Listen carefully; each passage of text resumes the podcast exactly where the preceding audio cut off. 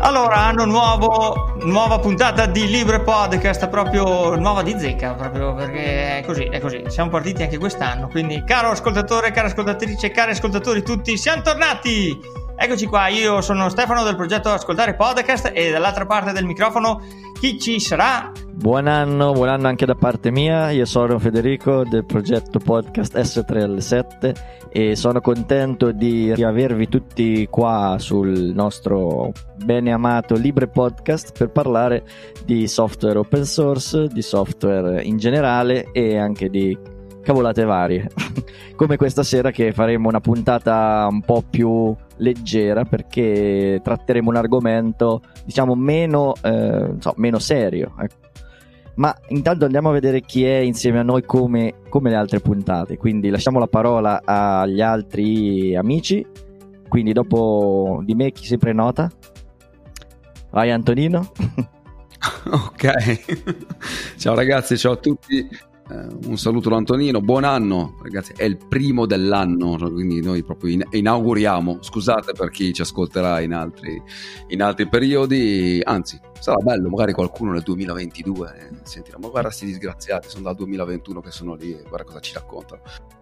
Vedi, invece di festeggiare stiamo qua a lavorare per voi. Ecco, siamo qua con questo fardello sulla schiena che ci carichiamo per, per parlare, questa sera io parlerò poco, ecco contraddirò ovviamente strada facendo. Va bene ragazzi, dai. Buon anno a tutti, vai Matteo. Buon anno, buon anno ancora, dai, eh, aggiungo anch'io alla serie di quelli che festeggiano, anzi che siamo qua per parlarvi mentre, si, mentre tutti gli altri festeggiano. E sono Matteo del progetto The Pixel Chips, che sia un podcast che un progetto di 3D online e diciamo che questa sera sì, andiamo sul frivolo, su, nel senso sul leggero, ma che in realtà sta smuovendo un po' tutti. Diciamo che se qualcuno non l'ha trovato sotto l'albero, qualcuno ci sta pensando anche a nobilitare il proprio computer per fare questa cosa che abbiamo in mente di raccontare quindi non stiamo parlando sicuramente di fare tabelle di calcolo, non stiamo parlando di scrivere testo, ma di cosa stiamo parlando questa sera, di cosa poter fare con, eh, diciamo così, virgolettiamo cosa, la cosa su cui poterlo fare, perché può essere fatto un po' dappertutto. Giocare? Stai parlando del gioco? Forse? Forse del, del gioco? Esatto, esatto, sì. Parliamo di videogiochi, dai. Si può fare dappertutto? In che senso? Anche nella stazione spaziale, volendo? Beh, sì, puoi simulare la stazione spaziale in cui andare a giocare. Chissà se lì gli astronauti che ci stanno ascoltando, ciao a tutti gli astronauti, eh, st- staranno giocando qualcosa a gravità zero. Buon anno, buon anno agli astronauti. Buon anno. Buon anno agli astronauti, buon anno, buon anno nuovo, che sia un 2021 che valga la pena di essere vissuto. Beh, per gli astronauti è andato anche bene l'anno scorso, cioè con tutte le missioni nuove con uh, Crew Dragon e compagnia cantante, cioè è andato... Eh sì, è SpaceX con il topolino che andava avanti e indietro sul, sul razzo, l'avete visto voi? la sonda cinese sulla Luna anche. La sonda cinese? Eh sì, sì. Eh sì, eh sì. E quindi cosa facciamo? Parliamo di video, videogiochi open source, ma esistono, esistono questi videogiochi open source? Sembra di sì. Sembra che ne esistano, sì, perché se siete come me su sistema Linux eh, andate sul, sull'elenco dei, delle varie applicazioni che potete installare, troverete sicuramente anche la voce giochi e lì sotto ce ne sono svariati, sia open source che, che non open source, ma comunque gratuiti, perché eh, come, come, ripetiamo già più volte, l'open source e il gratuito non sono eh, sinonimi, però diciamo che spesso e volentieri vanno a braccetto. Quindi andiamo a vedere, non so, quali videogiochi giochiamo, se ne abbiamo giocati in passato, anche quando eravamo un po' più giovani, e quelli che stanno uscendo nuovi. Anche per vedere un po' il confronto con quelli invece eh, più blasonati, quelli a sorgente chiusa e, e, a pagamento.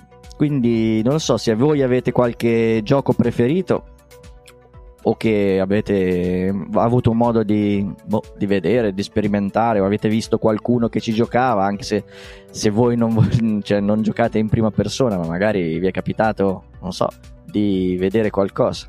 Chi se la sente? Io parto per primo? Sì, dai, parto io per primo. Allora, io videogiochi su Linux, come accennavo in fuori onda, ne ho visto uno solo, me lo ricordo solo, quello là, che è Tux Racer, se non ricordo male e poi mi sembra che ce ne fosse anche una versione tipo che invece andava mh, mm, giù per, per, per, per, un pendio innevato che eh, aveva un altro nome. Comunque Tux Racer era una specie di, di Mario, Mario, Kart, se non ricordo male, con questo pinguino che guidava un go-kart, o mi sbaglio, perché è un bel po' di anni che non, non, non gioco più purtroppo.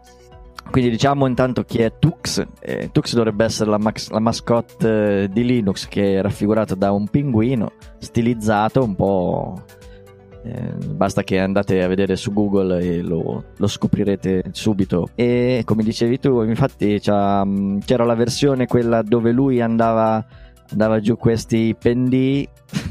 e andava proprio di pancia, mi pare, no? Andava giù. È una cosa del genere, sì. Sì. Sì, riprendeva quello che era un livello abbastanza carino, che era di Nint- Super Mario per Nintendo 64 in cui c'era questa discesa da fare di pancia si, che si faceva e, ed era praticamente uno sforzo di in maniera open source per far vedere che la grafica 3D come videogiochi andava anche su, su, Linux quindi se non ricordo male è stato proprio uno dei primi intorno al 2000 o giù di lì come, come situazione per far vedere proprio la potenza grafica anche al di fuori dei driver di, di Windows per visto che si parlava ancora di giochi a computer per, quella, per quell'epoca. Quindi giochi di vent'anni fa questo, un gioco, no? Si era negli anni 2000. Sì, mi pare, mi pare di sì. Se, se, c'è una wiki a riguardo perché mi sembra proprio che sia abbastanza storico come cosa eccolo qua data pubblicazione 2 ottobre 2000 eh, ci sono state anche delle, dei miglioramenti perché ho visto che c'è anche delle versioni sempre di questo Tux Tux Kart Tux Race com'era sì, alla, alla fine ha abbastanza messo piede in tutte le, le, versioni di platform in cui potesse andare. Alla fin dei conti, era, l'idea era quella di riuscire a intrigare anche gli sviluppatori per far vedere che c'è la grafica disponibile sulle piattaforme Linux. Ecco, sto vedendo delle, delle immagini, vedo che la grafica è abbastanza, abbastanza accettabile, diciamo, c'è l'ombra, sono, c'è la prospettiva, c'è sembra che sia fatta abbastanza bene. Vent'anni, vent'anni fa di questo periodo c'era la PlayStation 1 e la PlayStation 2 e Nintendo 64, cioè eravamo lì come, come cosa, l'accettabile, poi piano piano è migliorato. E stavo riguardando perché ho avuto un attimo un'illuminazione mentre se ne parlava del discorso dei, dei videogiochi che eh, Linux con i videogiochi aveva avuto un'iniezione di, mettiamolo così, di ottimismo ed era stato grazie alla piattaforma SteamOS che era basata su Linux. Quindi lo store di videogiochi Steam era sbarcato con dei, una linea di prodotti tipo oh, oh, facendo un pochettino l'occhiolino alle console dicendo guardate questi qua sono computer senza Windows che possono far viaggiare i videogiochi.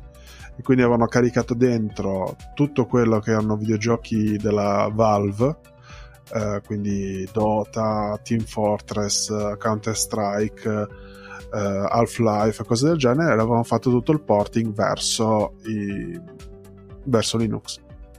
Questo quindi va ad, ad assodare quello che era la discussione fatta un attimo fa il discorso della grafica quindi non è semplicemente dire che Linux sì, giocare lì sopra è piatto, in realtà erano giochi che su PC avevano detto la loro e stavano continuando a dirlo perché per esempio i vari giochi tipo Counter Strike e Dota sono attualmente degli sport, non sono semplicemente videogiochi.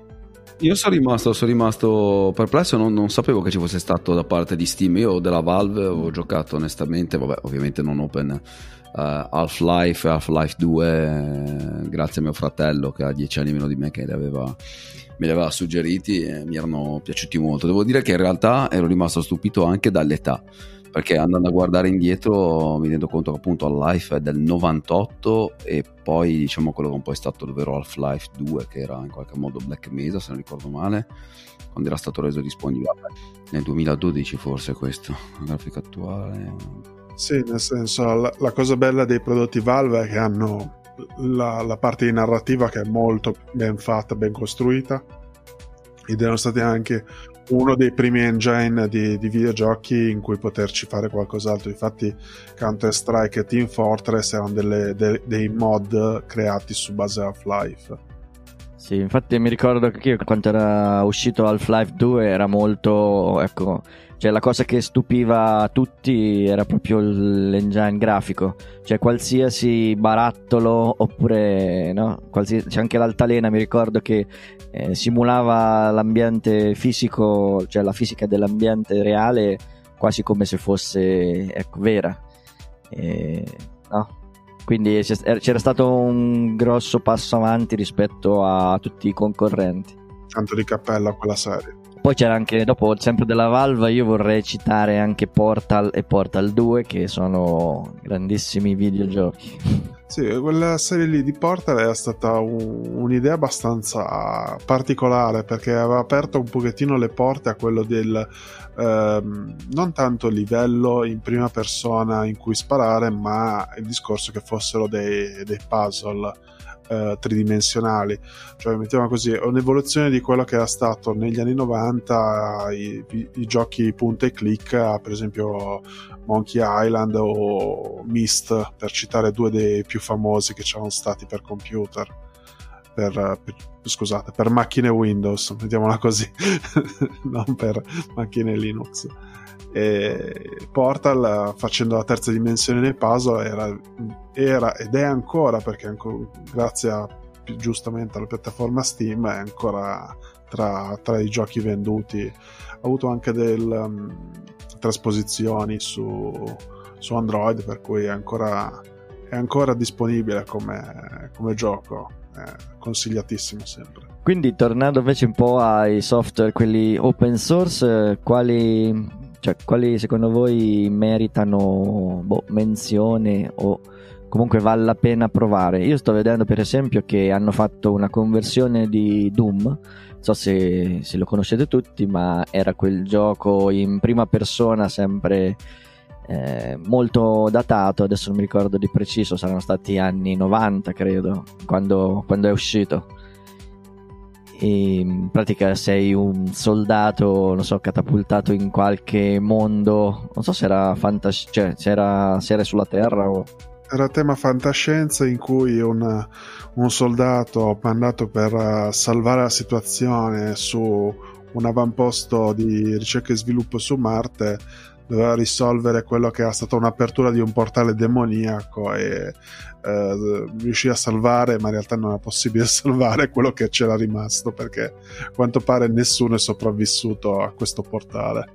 Scusate che io, io entro sempre a gamba tesa, però è una, una domanda che sennò poi eh, avanti, avanti, alla fine della puntata no, no, non me la ricordo più, ma essere mm, un uh, videogioco open source cosa vuol dire? Che io diciamo sono un grande programmatore dico oggi voglio farmi il mio nuovo che ne so appunto Doom 3.0 stando in tema e quindi posso prendermi il, il, tutto quanto il codice e, e crearmene un altro di nuovo e, e, e, rivenderlo se voglio o qualcos'altro da quello che sapete voi eh Beh, tanto da come, come, qualsiasi altro software open source anche i giochi no? seguiranno sempre la stessa la stessa linea, quindi se il codice è aperto tu lo puoi prendere, lo modifichi, poi ci fai quello che vuoi, se lo vuoi vendere lo vendi, se lo vuoi lasciare eh, così in, eh, in, modalità gratuita lo lasci in modalità gratuita. Di, di base è quello che dice Federico, cioè la, il fatto di eh, capire intanto come un gioco magari datato sia stato rilasciato ulteriormente, cioè se ha delle licenze ancora pendenti sopra e eventualmente come è stato reso disponibile. per esempio sul discorso di Doom ha, se non ricordo male, delle versioni che sono rilasciate come libere perché già all'epoca dello stesso rilascio del primo Doom tutti potevano disegnarsi le mappe e quindi l'engine era lasciato abbastanza libero da poterci costruire sopra, ma la proprietà vera e propria intellettuale rimaneva all'ID Software, che adesso è Bethesda e adesso è perfino Microsoft.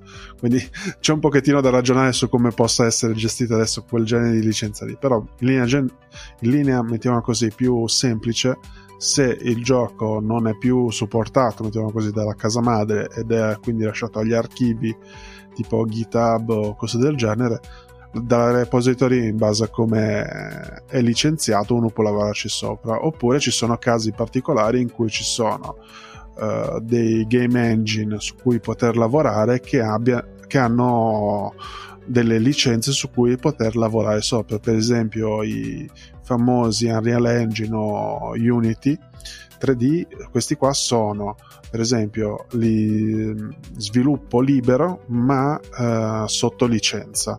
Cioè per poter sviluppare senza, mettiamo così, il watermark, senza limitazioni, bisogna pagare un fee uh, di abbonamento a chi detiene la proprietà di, due, di, questi due engine, quindi Epic Software dall'altro Unity 3D, loro si chiamano sempre Unity, non, è, non hanno voluto confondere le persone, ma eh, sottoscrivendo questo abbonamento qua, da lì in poi la proprietà del gioco è completamente nostra, sia in termini di sviluppo che poi di quello che uno ci vuole fare ulteriormente sopra, cioè ci può lavorare sopra in vari tipi di linguaggi, tipo C++, Python o C Sharp, quindi linguaggi comunque accessibili, cioè non sono neanche linguaggi proprietari alla fine. Bello di questo genere qua alla fine.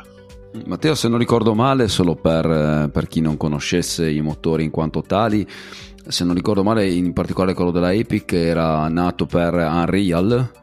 Esatto, sì, sì, sì. Potremmo quasi chiamarli un po' i successori dei, degli FPS, dei first person shooting stile Doom in qualche modo, non vorrei dire una, una buiata, ma esatto. Mm, se non ricordo male era qualcosa del genere, serie che era stata poi era passata per Duke Nukem 3D, se ricordo bene, come via intermedia, era stata un po' una via di mezzo gli Unreal e poi appunto Unreal e poi Quake c'era stata la serie dei Quake in qualche modo esatto c'erano stati i, Quake, i, giochi basati su Quake Engine infatti chi all'epoca sviluppava gli FPS diciamo che era una software house che aveva di suo in mano il, l'engine grafico. Infatti attualmente a livello di engine grafico ci sono legati alle software house che hanno fatto videogiochi, a parte come già citato Valve che ha il, il adesso non mi ricordo come si chiama, il suo, ce n'è uno suo specifico che ha portato, continuato a portare avanti per giochi come Dota, Counter-Strike, Portal e il recente Half-Life Alyx che è quello legato alla realtà virtuale Dall'altra parte c'è Epic che ha la Real Engine che dopo Unreal è andato da, un po' dappertutto, uno dei più famosi è Fortnite. Lì sopra c'è sviluppato veramente un business con, con un engine che in realtà è disponibile per tutti. Poi c'è Unity 3D che è quello alla portata di tutti perché parte comunque dalla possibilità di partire da diversi linguaggi, cioè io potrei programmare in JavaScript una, una Unity 3D invece di partire con un codice un pochettino elaborato come potrebbe essere un C Sharp. Guarda che parte prendere la situazione. E che ne abbiamo citato quei, questi tre qua, c'è stato il c'è soprattutto il CryEngine che è quello legato a Crytek ehm, che aveva avuto sua, il suo picco massimo con uh, un prodotto che era Crisis ormai sono 7-8 anni fa era uscito il primo Crisis che era un FPS molto, molto dettagliato e tutto. L'ho rivisto di recente utilizzato per alcuni giochi mobile che è veramente impressionante per la qualità dei, dei dettagli e se non ricordo male in qualche um, simulazione di volo perfino. Eh, adesso non ricordo invece esattamente qual è l'engine che per esempio usa Microsoft per il Flight Simulator che è un suo uh, uh, un engine proprietario che è completamente opposto a quelli precedenti anche se lascia la possibilità di caricare modelli e informazioni da parte degli utenti cioè il fatto di poter fare simulazioni di qualcos'altro e mettiamo così, l'ultimo nella, nella, lista, così chiudo la questione, ci metto Godot, che è un engine invece open source che dalla sua non ha business come, rispetto a tutti quelli citati, per cui c'è sia la libreria di, su cui poter studiare che lo stesso codice che è open source che diciamo che sta iniziando a dire la sua, è uno di quelli più giovani dei progetti citati. E dato che eh, hai citato Microsoft Flight Simulator, che è una simulazione di pilotaggio aerei, no? per chi non lo conoscesse, eh, realistica, eh, diciamo che l'alternativa open source che, che avevamo visto su un, su un, sito dove vengono citate tutte le varie eh, top game eh, open source che ci sono nel 2020 può essere eh, Flight Gear, che anche questo eh, riprende un po' quello stile di gioco lì e se volete provare a, a cimentarvi nel volo, eh, stando comodamente a casa e, e provando anche software eh, gratuito e open source, potete andare a, a, vedere questo gioco. Non so se qualcuno di voi l'ha, l'ha sperimentato, io personalmente no, ho visto soltanto degli, degli screenshot del, dei brevi spezzoni eh, video su YouTube, quindi anche da lì potete farvi un'idea di come questo software sia ben realizzato o meno. Avete visto qualcosa del genere? Sì, sto notando qua hai, hai, hai, condiviso il link a tutti quanti i nostri ascoltatori qua della, dei, dei videogiochi open source che ci hai consigliato di guardare, Federico? Eh, no. Perché sto, sto vedendo che ce ne sono veramente di interessanti. Non l'ho ancora condiviso, eh... adesso lo vado a condividere sul gruppo. Invitiamo tutti gli ascoltatori ad andare a iscriversi sul nostro gruppo Telegram, che, dove tutti possono partecipare e dire la loro. Mi sono permesso di copiare e incollarlo. Bravo. Eh. E dove, dove, il nostro Federico ci ha condiviso ben quanti sono? 15 o 20? 20 vi... eh, 25. Ecco, e, e, ognuno vedo che ha il suo video di presentazione su YouTube. E sto vedendo di veramente carini, anche alcuni di simulazione di creazione di, di città come il eh, vecchio, come si chiamava? Eh, no, Civilization SimCity? SimCity, sì. Ma c'è anche qualcun altro tipo Civilization, se non ricordo male, perché io sì. sono proprio il vecchiotto della situazione, mi ricordo ancora quelli, anche per creare le proprie civiltà da zero, da, da quello che vedo. Tutti sì, anche... Io vedo un dark mode No, visto che il, il, proprio il primo della lista che è 0 AD, quindi anno domini, so che l'anno 0 che è, una, è un clone, un gioco di strategia in tempo reale proprio sulla base di Age of Empire, mi, cre- mi sembra, sì, Age of Empire 1 e 2. E anche questo vedo che è, be- cioè, è ben fatto, anche per chi si vuole approcciare a questi tipi di giochi può può magari giocare questi che sono gratuiti e open e poi se gli piace se ne va a comprare anche uno magari fatto meglio oppure più, più esaustivo, più lungo, più largamente condiviso anche da, dalla comunità di gamers che, che, c'è oggigiorno. Sì, a vedere così effettivamente spaziano molto come generi. Mi ha fatto venire in mente una cosa prima, se mi posso permettere una piccola digressione rispetto a quelli che sono veri e propri giochi, parlando della parola simulazione mi ha fatto venire la parola in mente emulazione. Eh, credo che molti di noi lo conoscano e Matteo sicuramente sì, eh, mi è venuto in mente Mame. Eh, come lo chiamiamo noi all'italiano, no? il multi esatto. simulator se non ricordo male, e open ovviamente solamente Mame che in qualche modo era è un, un emulatore multipiattaforma dei cosiddetti coin app eh, cose che forse i più giovani non sapranno quasi neanche più che cosa siano, ovvero quei videogame che trovavamo nei bar, nelle latterie oppure poi addirittura nelle vere e proprie sale giochi, eh, molto diffusi sino sicuramente alla metà degli anni 90 eh, che buttando dentro 50, 100, 200, 500 lire, dipendeva dai, dagli anni in cui, ovviamente, dai decenni in cui ci collochiamo, e, e Mame era molto carino, ricordo di averlo usato l'ultima volta, sarà almeno una decina di anni fa, permetteva ovviamente, ripeto, il software, cioè la, l'emulatore delle macchine era eh, in qualche modo credo open, poi Matteo mi correggerai, adesso non ricordo, non ho guardato in tempo reale su internet, quindi non saprei, ma ehm, poi il problema stava nella licenza,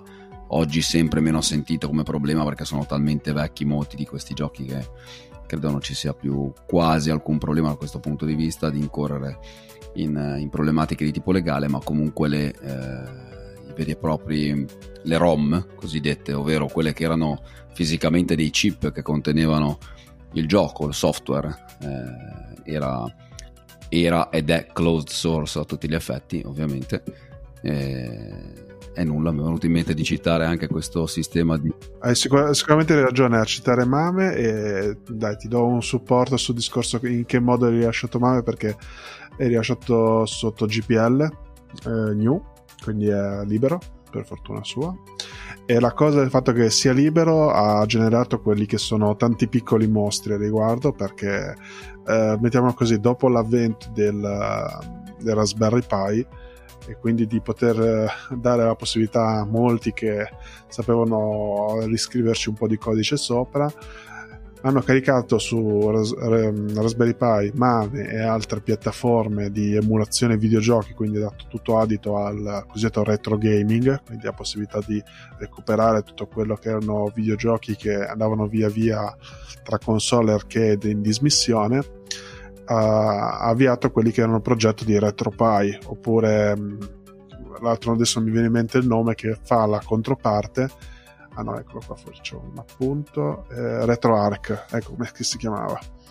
Quindi c'è Mame, RetroArch e RetroPie che hanno alimentato una comunità di gamer che diciamo così sulle nuove piattaforme non hanno trovato niente di nuovo e sono rimasti fedeli al o comunque vogliono conservare la, quello che è stato il videogioco originale quindi partendo da, dagli Atari eh, con, con Pong Adventure fino a quelli più attuali con la PlayStation 2 e il primo Xbox, quindi riescono a spalmarsi negli anni tra console e cabinati.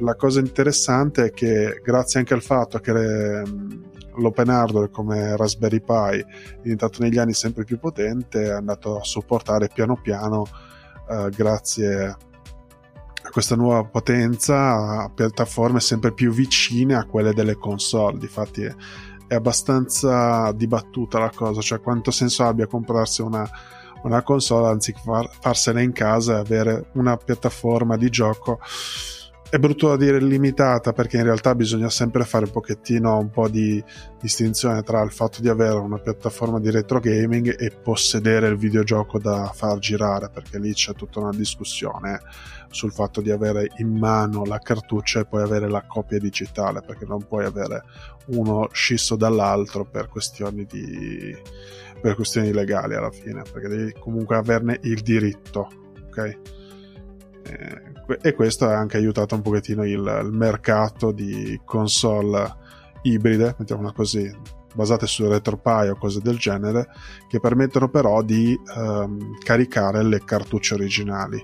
Questo è tutto un, un discorso che veramente a livello così, di fascino è estremo, estremamente interessante perché eh, uno può andare a rispolverare in cantina qualche cartuccia del Nintendo, del Super Nintendo e poi ma, goderselo con un televisore attuale senza dover recuperare un tubo catodico, il cavo antenna e cose del genere. Non so voi quante, quanto vi prenderebbe voglia dover rimontare tutti i cavi di, che si utilizzavano all'epoca con tutti i problemi.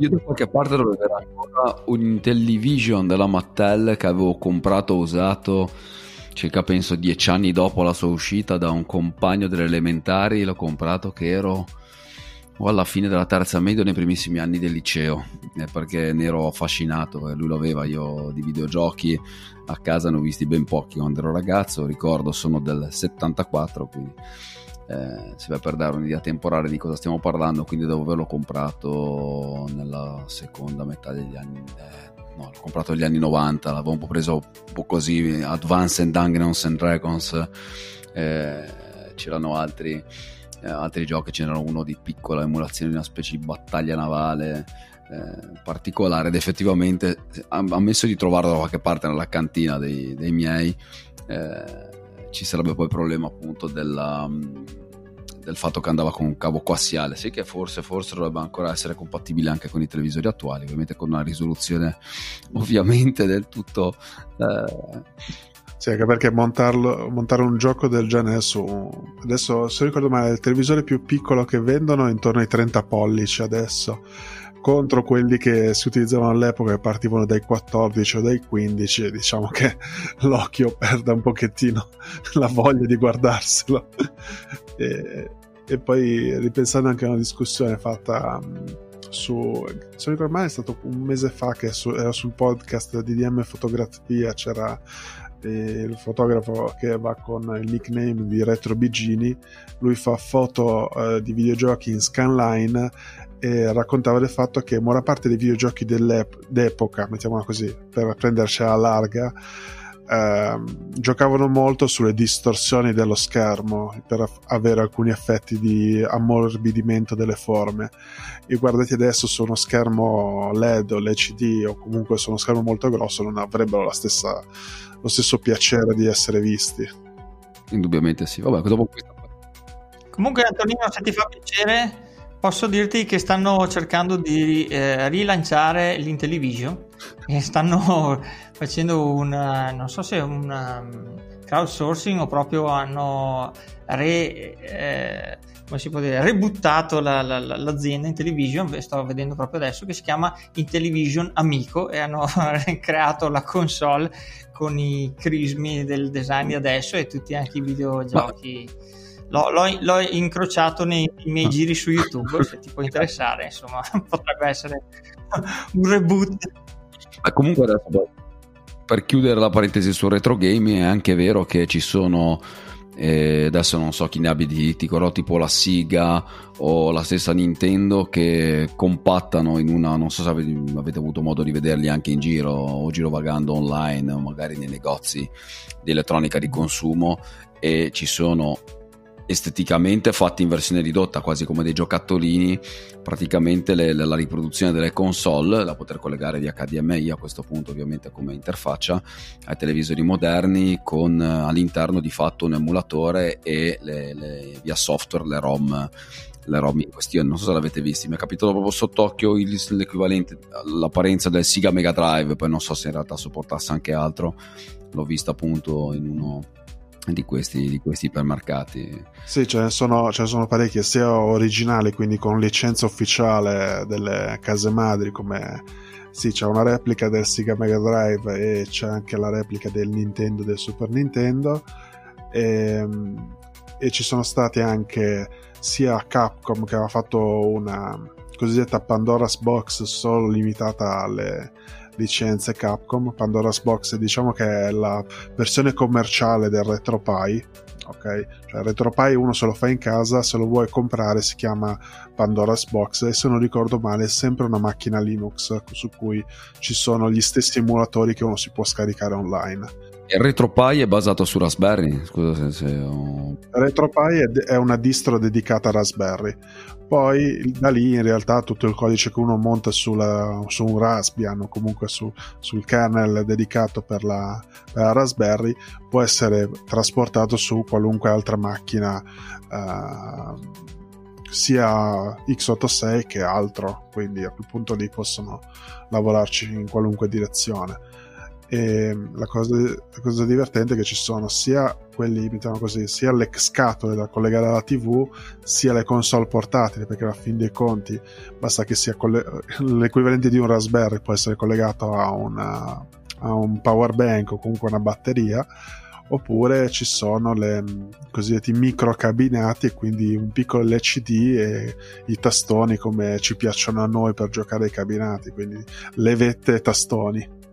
Beh, adesso se, però, se, se, andiamo a vedere il livello di, delle console moderne, quindi varie so, PlayStation o Nintendo, Switch o Xbox, eh, non so quale, che mercato potrebbe, cioè, potrebbero avere queste vecchie queste, queste console no, retrodatate o comunque con eh, retro gaming. Forse solo per i nostalgici come noi che magari ci piace andare a rivedere i vecchi videogame eh, di quando eravamo più giovani Perché se vai da un ragazzino di adesso e gli dici guarda ti ho comprato la console dove ci sono tutti i giochi dell'80, 90, e, so, te la tira mi sa.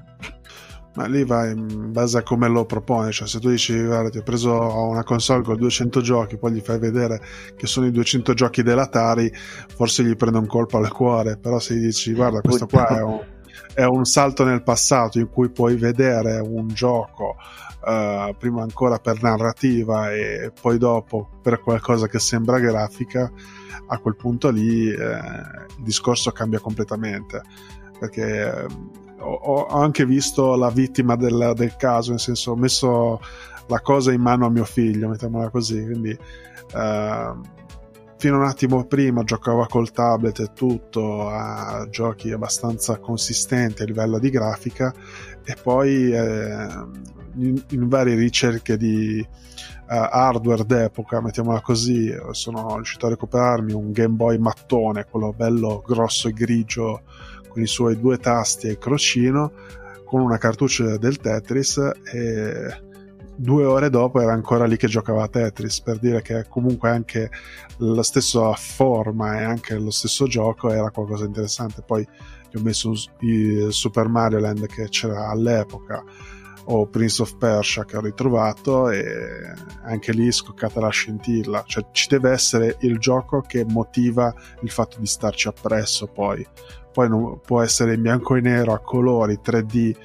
oppure in realtà virtuale, ma deve esserci una, una, narrativa vincente per attaccarti ancora. Io mi perdo ancora, per esempio.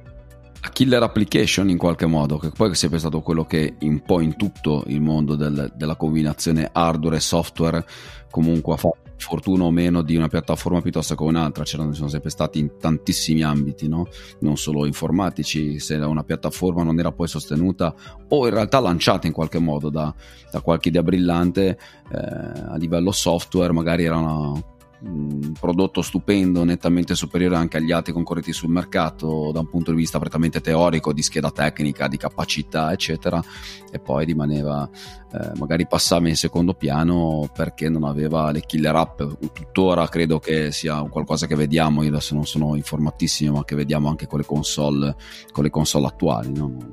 Sì, non, eh... si, vede, si vede soprattutto col discorso console, pensare un pochettino quello che è stata la, la, discussione che ho riportato all'inizio della, di, di, apertura, il discorso di SteamOS che è un Linux all'epoca del lancio tutti ne parlavano bene poi hanno detto il prezzo hanno fatto vedere qual era la line-up dei giochi non c'era niente di interessante.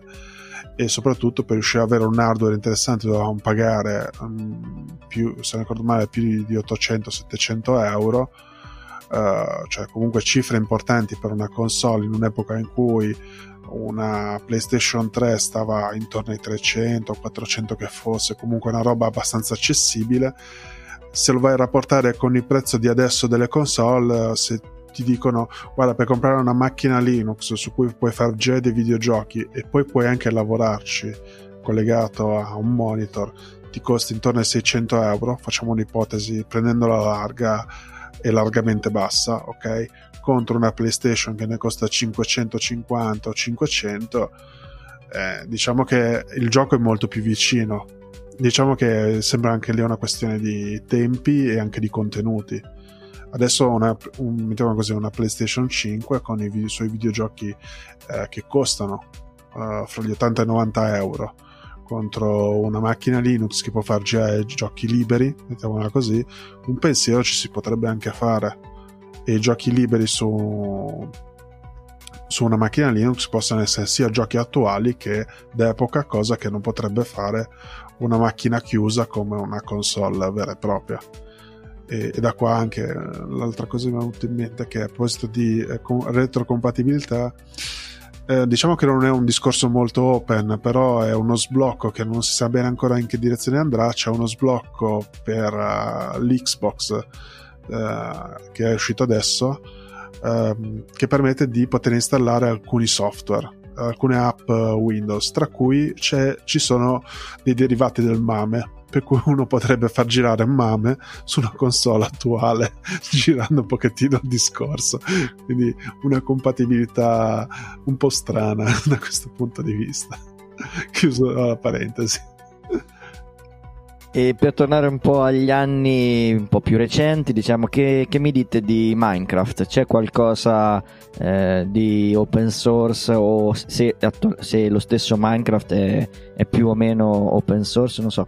Io ho visto anche una specie di tutorial fatto da un padre e figlio su YouTube dove giocavano a Minecraft. Adesso non mi ricordo bene eh, chi erano. Mi sembra che Stefano, tu l'hai visto anche tu? Sì, sì, l'ho visto anch'io. Eh, non so, è uno delle mie parti eh, che c'ha sì. il figlio che vuole diventare uno youtuber di quelli che giocano a Minecraft. E insomma, niente, così è capitato che mio figlio mi abbia così invitato a imparare a usare Minecraft, ma non ci ho capito niente, nel senso, e, lui pretende, sai, è come sembra di tornare indietro negli anni quando anch'io cercavo di spiegare le cose eh, a quelli più grandi di me che proprio no, non ci arrivavano. E ho notato appunto come quando eh, mi dilettavo anch'io con i videogiochi, era molto più semplice e immediato capire subito le cose. Oggi come oggi è tutto aumentato esponenzialmente anche de, per i controlli, secondo me, perché comunque ai, ai miei tempi, come dicono quelli anzianotti, eh, bene o male eh, il 2D faceva da padrone e avevi il joystick e quelle 3-4 combo che già erano un bel po' di, di, di di problematica almeno quando giocavi al bar sulla, sulla console, no la console, sulla, sul coin op, sul cabinato che è così chiamato e poi sulle console io non ho mai avuto tanto a che fare. E giocare di nuovo anche con, con la tastiera eccetera è stato un po' problematico, però Minecraft è molto bello dal punto di vista de- dell'idea, della creatività, perché ci puoi costruire tutto. So, c'è gente che ci ha fatto dai castelli, quelli proprio riprodotti dalla realtà, a circuiti eh, di computer, anche quelli in scala 100 a 1, una cosa di questo genere, e anche viene utilizzato nelle scuole per insegnare un po' la programmazione e come dicevi tu, io così ho fatto una ricerchina veloce adesso su internet, esistono delle versioni open source di questo Minecraft, di questo bellissimo, bellissimo, insomma dipende anche là perché eh, ha una grafica relativamente eh, ridotta. Beh, però è molto creativo, c'è, cosa, c'è un videogioco che creativo e anche che ti permette di girovagare liberamente per un mondo infinito, ci sono un sacco di, di cose da fare comunque puoi anche migliorare la grafica, puoi fare tantissime cose, cioè molto aperto, solo che poi è stato acquistato, ma anche qua ci può spiegare eh, meglio il nostro espertissimo della serata, cioè Matteo, eh, dalla, dalla, Microsoft ulti- ultimamente e, e, quindi devi avere il tuo account. Sì, è stata una, be- era stata una bellissima operazione, ormai sono 7-8 ehm, anni fa, adesso non ricordo esattamente l'anno così sull'unghia e mm, Mojang è stata acquistata da Microsoft ha preso i diritti eh, del codice originale che era basato su Java e all'epoca eh, prima di, di, Microsoft comunque cioè per accedere a Minecraft bisognava acquistare l'accesso semplicemente non il gioco vero e proprio. Il gioco col fatto che all'epoca era uno solo in realtà era libero perché il codice Java era abbastanza facile da manipolare, difatti è stato uno dei giochi più modificati e manipolati per uh, vari, varie applicazioni e anche in mondi condivisi cioè era uno diciamo che era, lavorava molto sul discorso client, client server quindi il discorso di avere una partita in locale oppure una partita condivisa in multiplayer e lì c'è tutto il discorso delle partite condivise che in realtà possono essere o delle semplici mondi creativi o dei mondi di sopravvivenza che è la base della, del gioco originale di Minecraft, quindi sopravvivere la notte contro i mostri e passare il giorno a collezionare risorse oppure manda- fare qualcos'altro, questo qualcos'altro come dicevi anche tu Stefano è il discorso educativo. Infatti ci sono parecchi mondi pensati per esempio per la divulgazione della, dei vari mondi antichi come c'è un bellissimo mondo che si chiama Olympus libero che permette di andare a esplorare la Grecia c'è un bellissimo mondo legato a quello che è il corpo umano, l'anatomia, e ce n'è uno solamente dedicato all'occhio umano e poi c'è una licenza specifica educativa su, con cui sia fare uh, lezioni, mettiamolo così, frontali, virgolettiamo lezioni frontali sul discorso di Minecraft, ma la presenza in virtuale a questo punto qua si potrebbe anche sdoganare, ma visto com'è stato l'anno scorso, e il, il, discorso poi è il fatto che è programmabile perché sia il discorso che si basato su Java, ma esistono delle sue emanazioni di programmazione legate a Python e a C, eh, che possono essere o eh, fatte semplicemente con un foglio eh, con un foglio testuale in TXT poi modificato in Python oppure direttamente con un Visual Studio o un Eclipse con cui puoi rilasciare i vari pacchetti da, da modificare lo stesso Minecraft e quindi farci altro e questa possibilità di modificarle tutto e col fatto che il Java originale era, bast- era libero uh, nelle distribuzioni di Raspbian è rilasciato un Minecraft di volta in volta e qui anche lì la, le persone possono anche semplicemente entrare senza account e vedere per la prima volta com'è questo, questo mondo tridimensionale. E e ricordiamo, eh, ricordiamo, anche che sul, sul, link dei 25 migliori game open source trovate una versione eh, sempre free qui che si chiama Mindtest, quindi già mm, potete farvi un'idea di cosa sia Minecraft per tutti quelli che non lo conoscono o non l'hanno mai sentito nominare, che ce ne saranno pochi immagino.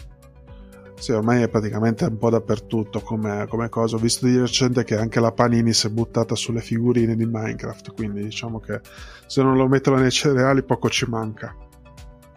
Interessante comunque questa cosa come il virtuale sta entrando nel, eh, nel reale, tra virgolette, anche le figurine di, di Minecraft è, è una cosa emblematica, penso, di questi tempi. Beh, l'anno scorso e l'anno prima c'erano state quelle di Fortnite, per cui diciamo che è abbastanza sdoganato. Eh, diciamo che la cosa che veramente sta andando a filo sono le, le figurine raccolte de, degli influencer per ragazzini come i film dei Me contro te oppure i libri di Favij e Lion per citare giusto cose che frequentando ragazzini e bambini iniziano a essere un po' eh, diciamo un po' ripetuti in casa. Sì, anch'io ho dovuto avere a che fare con questi bravissimi youtubers che hai menzionato e acquistare qualche cosina che se no qualche ragazzino si metteva a piangere perché non poteva leggere il libro di così fantasmagorico di un certo Lion che Vabbè, lasciamo stare. E comunque complimenti anche a loro perché stanno. Hanno trovato un business, una, mettiamola così, è facile. Un certo business, una certa carriera che chi lo sa quanto durerà, per questo che me lo domando, ma semmai sarà interessante per un'altra puntata.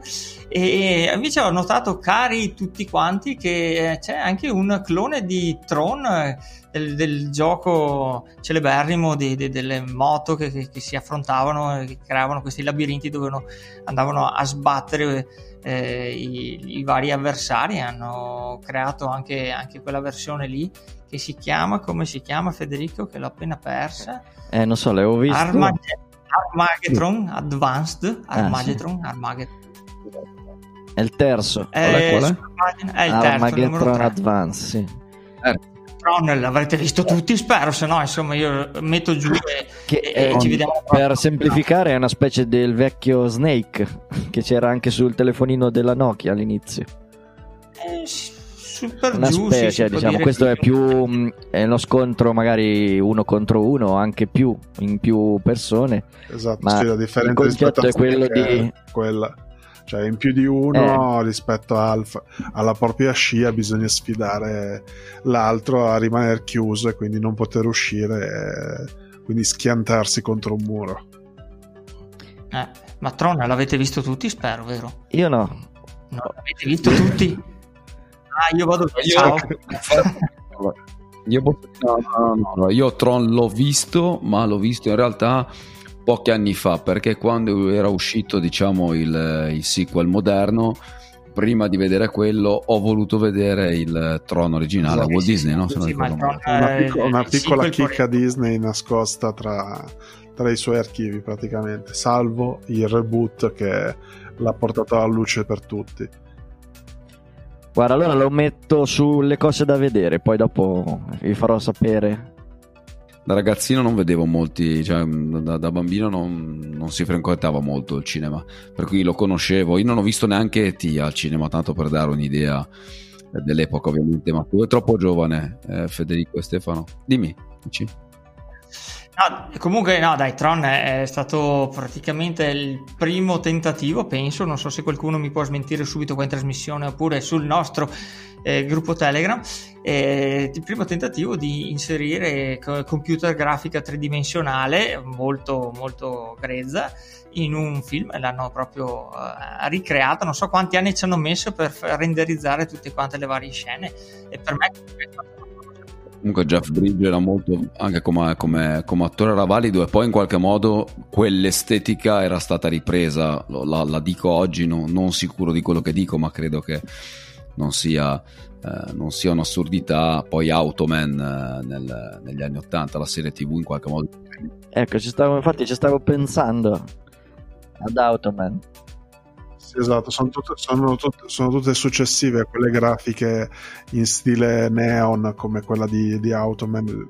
Dopo hanno ripreso tutte quelle che era stata la grafica di Tron e la particolarità di Tron rispetto agli altri film dello stesso periodo in cui c'è tanta grafica 3D, adesso un pochettino discutibile però che iniziavano a mettere mano un po' tutti, eh, Tron è stato il primo lungometraggio in cui la, ma- la maggior parte dei clip sono 3D, per cui c'è questa differenza rispetto ad altri titoli dell'epoca come eh, da lì a poco ci sia stato il tagliaerbe che con quelle scene di realtà virtuale un po' discutibile perché erano tutte lì vicino come anni come situazione.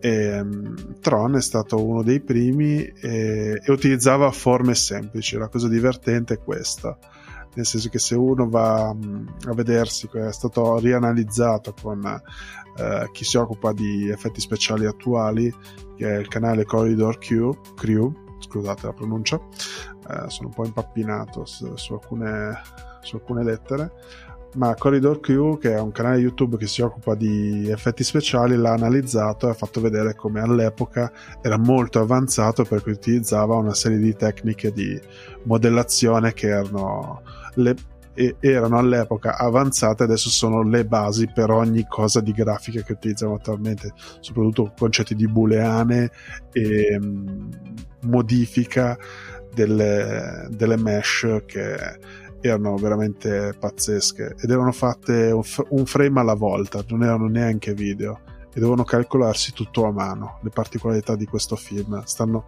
chiuse in tutto il calcolo manuale. Aspetta, ripeti che non ho capito, cioè calcolavano tutti i frame a mano, in che senso? Sì, sì, sì. dovevano scriversi le formule della, di come doveva passare la, la, telecamera, come dovevano muoversi i singoli personaggi. Eh, quindi... Tutto quello tre, tridimensionale. Ma quasi come uno stop motion eh, digitale. Sì, sì, sì non lo sapevo. Quando, quando, ho rivisto quel documentario lì in cui rispiegava questa parte, sono rimasto un pochettino lì. Di, effettivamente, se ci hanno messo così tanto tempo, è stato mm. comunque uno sforzo in cui le macchine e i software con cui fare queste cose qua, macchine intendo computer, per dirla alla vecchia maniera, però è, tutto quello che era calcolo macchina era in realtà a fronte di un calcolo uomo abbastanza importante. Ma è quindi esiste anche qualcosina che si può trovare su YouTube perché adesso mi hai messo la curiosità addosso. Sì, lo metto tra i link uh, in descrizione. Ah, fantastico, fantastico.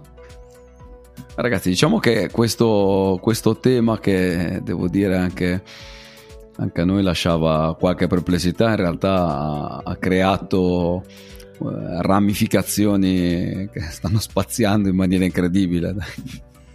Eh sì, infatti secondo me anche poco i tempi siamo abbastanza presi bene, non so che cosa dice il nostro regista Federico.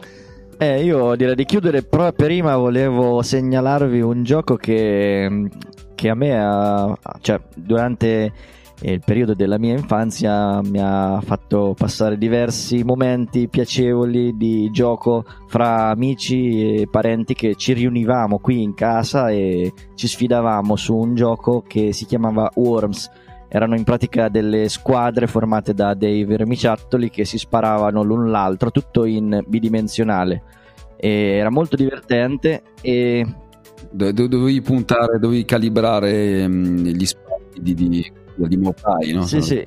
Esatto. Ecco, appunto, vi- scorrendo la lista di questi 25 games, ho visto che al numero 11 c'è Edge Wars, che è anche addirittura una versione migliorata del famoso Worm o Worms 2, adesso di preciso non mi ricordo la versione, però è veramente molto divertente, carino, leggero anche perché è tutta in grafica bidimensionale, quindi anche con computer eh, non di ultima generazione ci si può divertire e passare eh, delle ore se non avete niente di meglio da fare, però Ecco, questa era una menzione che volevo fare perché mi è piaciuto molto vedendo il trailer o eh, comunque il video che, che, c'è qui linkato nella pagina.